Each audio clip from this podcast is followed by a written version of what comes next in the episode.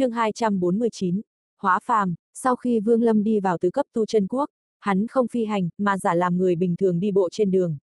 Nhìn quang cảnh lạ lẫm ở bốn phía, Vương Lâm hít vào một hơi thật sâu. Đột phá Nguyên Anh tiến vào hóa thần, thì chẳng có thứ công pháp nào có tác dụng. Đối với đan dược thì trừ khi có thể lấy được lục phẩm trở lên, nếu không sẽ chẳng có bất kỳ tác dụng nào. Muốn đạt đến cảnh giới hóa thần cần phải hiểu được thiên đạo, lĩnh hội được một loại ý cảnh thuộc về mình. Đây cũng là phương pháp duy nhất, vì hiểu được điều này, nên khi Vương Lâm đến tứ cấp tu chân quốc cũng không có suy nghĩ gia nhập vào bất kỳ môn phái nào. Dù sao nếu không thể thật sự trở thành đệ tử quan trọng của môn phái, thì đối với mục đích tiến lên hóa thần, không có tác dụng lớn. Mà nếu muốn trở thành đệ tử hạch tâm môn phái thì quá khó. Vương Lâm không muốn lãng phí thời gian ở phương diện này. Căn cứ vào những hiểu biết của hắn đối với việc tu chân trong 400 năm qua, và kinh nghiệm giao đấu với những tu sĩ hóa thần kỳ. Vương Lâm biết rõ, nếu muốn đột phá Nguyên Anh, quan trọng nhất phải hiểu được thiên đạo. Vương Lâm tự mình giết chóc hai tay đẫm máu, trong lòng căn bản chẳng có nửa điểm liên quan đến cảm nhận thiên đạo. Hắn có dự cảm, nếu vẫn tiếp tục như vậy thì nếu muốn đột phá Nguyên Anh, sợ rằng cả đời này cũng chẳng có hy vọng. Trên thực tế thì tu vi bây giờ của Vương Lâm cũng không thật sự là Nguyên Anh kỳ. Bản tôn của hắn, vẫn bị vây vào trong bình cảnh. Chẳng qua phân thân của hắn, thành công đạt đến Nguyên Anh sơ kỳ mà thôi. Đi trên đường, thân thể của Vương Lâm từ từ có chuyển biến. Bản tôn ẩn vào trong, rơi vào trạng thái ngủ say mà phân thân lại dần lộ ra bên ngoài. Đối với cực cảnh, Vương Lâm đã hiểu rất rõ, hắn không muốn cưỡng ép cực cảnh đột phá cũng không muốn ỉ lại vào nó. Theo hắn thấy thì cực cảnh chẳng qua cũng chỉ là một kiện pháp bảo mà thôi. Bây giờ cấp bậc của pháp bảo không đủ, không thể gây ra nguy hiểm với tu sĩ hóa thần kỳ. Nếu muốn thăng cấp pháp bảo thì phải có một cái thiên tài địa bảo hiếm có, ví dụ như Trấn Quốc Chi bảo tu tinh chi tinh của lục cấp tu chân quốc. Sau khi dứt khoát vứt bỏ cực cảnh, Vương Lâm chuẩn bị lấy trạng thái phân thân để bước lên con đường tu chân. Nếu có một ngày phân thân đạt đến anh biến kỳ, như vậy có lẽ sẽ có cơ hội chiếm được tu tinh chi tinh. Đến lúc đó, dựa vào phương pháp của nạp đa cực cảnh sẽ có cơ hội đột phá. Vương Lâm hít một hơi thật sâu, loại bỏ cực cảnh ra khỏi đầu. Hắn biết chuyện quan trọng nhất của mình bây giờ là cảm ngộ được thiên đạo. Mà nửa cuộc đời trước của hắn thật sự giết chóc quá nhiều. Nửa cuộc đời đó hoàn toàn tàn khuyết. Nếu muốn thật sự cảm nhận thiên đạo, hắn nhất định phải làm lại từ đầu trở thành một người phàm nhân. Nếu muốn hóa thần, trước tiên phải hóa phàm. Trong lúc vô tình, cõi lòng của Vương Lâm dần dần thay đổi. Hắn mơ hồ hiểu ra, chỉ có điều nó lại giống như một tia chớp xẹt qua trong đầu, nhanh đến mức Vương Lâm khó có thể nắm bắt ngay được. Hắn hơi suy nghĩ một chút, rồi lại bật cười. Tu vi trong cơ thể tan ra như hoa tuyết dưới ánh nắng. Cuối cùng cả người hắn nhìn qua giống như một người phàm nhân bình thường. Trong mắt Vương Lâm toát ra ánh sáng kỳ dị hắn thuận tay bứt một lá cây ở ven đường, bỏ vào miệng, cảm nhận được vị chát bên trong, rồi dần dần đi về phương xa. Lãnh thổ của tứ cấp tu chân quốc rất rộng, lớn hơn gấp mấy lần so với triệu quốc, nên tu sĩ cũng rất đông. Cũng giống như vậy, số lượng phàm nhân cũng đạt đến một con số khổng lồ. Vương Lâm đi trên đường, nhìn thấy người thường qua lại, đều mang theo hành lý trên lưng. Chỉ riêng hắn chẳng có gì, vì vậy bị người ta chú ý.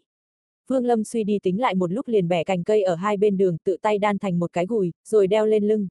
Sau đó, hắn hái một đống lớn lá cây, ném vào trong. Đi trên đường vài canh giờ, hắn thấy rất nhiều võ giả bình thường cưỡi ngựa, hò hét phóng qua. Những người này cũng chẳng thèm để ý đến Vương Lâm đang đi trên đường. Mỗi lần có ngựa chạy qua thì sẽ tạo ra một đám bụi đất. Vương Lâm cũng không thèm để ý, phủi phủi bụi bặm ở trên người xuống, rồi tiếp tục cất bước. Chẳng qua lần này hắn vừa đi được một đoạn không xa, đột nhiên từ phía sau truyền đến một tiếng hét lớn.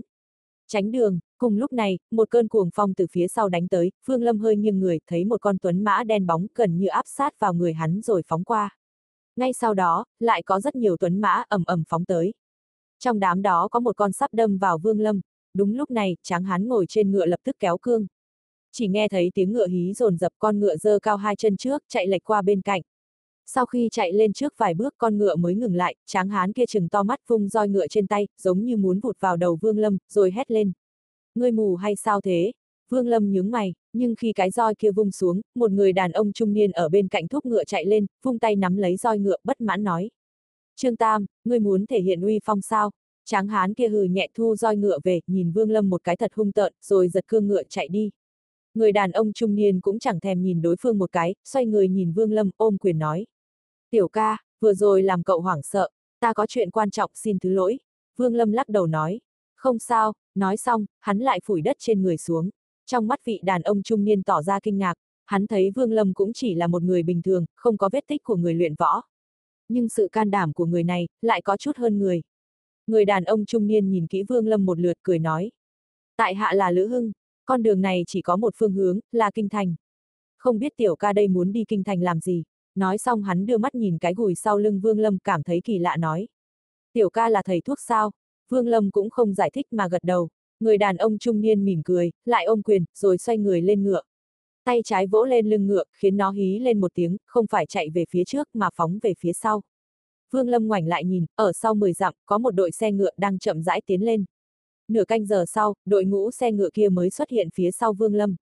Bốn phía xe ngựa có cả trăm tên đại hán cưỡi tuấn mã.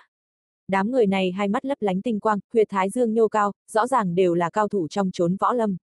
Lữ Hưng đang ở bên một chiếc xe ngựa thò đầu vào nói chuyện với người ngồi bên trong. Con đường cũng không rộng, nên sau khi nhìn thấy xe ngựa Vương Lâm phải đứng lại ở ven đường. Khi đoàn xe ngựa đi qua bên cạnh Vương Lâm, có bốn đại hán đi đến giữ hắn đứng ở bên ngoài. Lúc này Lữ Hưng mới quay đầu lại nhìn Vương Lâm, ánh mắt hắn đột nhiên sáng lên, khẽ kéo cương, dừng lại. Đợi Vương Lâm đi tới, hắn ôm quyền nói, tiểu ca, đối với chứng trúng gió độc cậu có thuốc chữa không? Vẻ mặt Vương Lâm rất bình tĩnh, hắn biết đối phương tưởng mình làm nghề thầy thuốc, với bản tính của hắn cũng không để ý đến những chuyện này. Nhưng lòng hắn khẽ động nếu muốn đột phá Nguyên Anh Kỳ, phải cảm nhận thiên đạo có lẽ đây là một cơ hội tốt để gia nhập vào thế giới phàm nhân. Nghĩ vậy, Vương Lâm nói, có bệnh nhân sao? Người đàn ông trung niên hơi do dự gật đầu nói. Có một nha hoàn bị bệnh, nơi đây còn cách kinh thành 7 ngày đường, đại phu đi theo cũng đã bóc thuốc nhưng không thuyên giảm. Vương Lâm nhìn đoàn xe ngựa nói, để ta lên xem bệnh nhân. Lữ Hưng cười khổ nói, tiểu ca, trong người cậu có thuốc chữa không? Nếu không có thì khỏi cần xem cũng được. Đúng lúc này, trong xe ngựa truyền đến giọng của một ông già. Lữ Hưng, cứ để hắn đến xem đi. Người hành nghề y trong thiên hạ cũng không chừng hắn có phương pháp. Lữ Hưng vội vàng vâng lệnh từ trên lưng ngựa nhảy xuống, nói với Vương Lâm. Tiểu ca, làm phiền rồi, Vương Lâm đi theo Lữ Hưng, đến bên cạnh xe ngựa. Đúng lúc muốn leo lên, thì lão già trong xe lại ho khan một tiếng. Lữ Hưng lập tức tiến lên ngăn cản áy náy nói. Tiểu ca cứ như thế này mà xem, khỏi cần lên xe. Vương Lâm nhướng mày, hắn dùng thần thức đảo qua đã sớm biết được trong xe có ba người. Ngoại trừ một ông già thì có hai thiếu nữ, từ cách ăn mặc thì rõ ràng là hai người chủ tớ. Người bị bệnh căn bản không phải là nha hoàn, mà là người chủ. Dưới thần thức của Vương Lâm, vị tiểu thư kia cũng không phải chúng gió độc. Rõ ràng máu huyết trong người có một luồng khí màu xanh chứng tỏ nàng bị trúng một loại độc nào đó. Đưa tay ra đây, Vương Lâm nói, thiếu nữ trong xe hơi do dự, vươn cánh tay ngọc từ trong màn xe ra. Vương Lâm nắm lấy cổ tay một lúc, lát sau, hắn lấy trừ trong gùi ở sau lưng ra một nhành cây, linh lực trong cơ thể khẽ động xoay chuyển một vòng ở trên rồi rút vào lại cơ thể. Đưa cành cây cho Lữ Hưng, Vương Lâm nói, dùng để uống, ngày mai sẽ khỏi. Lữ Hưng cảm thấy quái lạ nhìn cành cây trong tay, rõ ràng đây chỉ là một cành cây hết sức bình thường. Hắn cười khổ thầm nghĩ mình nhìn lầm người, người này cũng không phải thầy thuốc gì cả, rõ ràng chỉ là một tên điên mà thôi. Nếu không cũng chẳng cần người đưa lá cây làm thuốc, cái này thật sự là thuốc thì hai bên đường đầy lá cây tha hồ hái một bó to. Hắn đang muốn thuận tay ném cành cây xuống, lúc này đột nhiên rèm xe ngựa được vén lên. Một lão già vẻ mặt đầy nếp nhăn, vươn người đoạt lấy cành cây trong tay Lữ Hưng, cẩn thận nhìn một hồi lâu, vẻ mặt biến đổi, thất thanh nói. Bách niên thụ diệp, hắn hít một hơi thật sâu, ánh mắt nhìn về phía Vương Lâm, đầy vẻ khó tin, vội vàng cung kính nói. Không biết dùng để ăn thì có gì kiêng kỵ không? Vương Lâm như cười như không nói. Ăn sống là được, lão già vội vàng gật đầu, sau khi đánh ánh mắt về phía Lữ Hưng, mới kính cẩn lui vào trong xe. Lữ Hưng dùng ánh mắt cổ quái nhìn Vương Lâm cười khổ nói. Tiểu ca, cậu cũng muốn đi kinh thành, hay là cùng đi với chúng tôi được không? Vương Lâm mỉm cười, nói, ta muốn một con ngựa. Lữ Hưng nghe vậy thì lập tức hét lớn, tôn lão nhị, đem ngựa của ngươi lại đây. Một người thanh niên hơn 20 tuổi ở bên cạnh, vẻ mặt khổ sở quay ngựa lại, rồi nắm cương chạy đến. Sau khi nói vài câu, lại xoay người bỏ đi.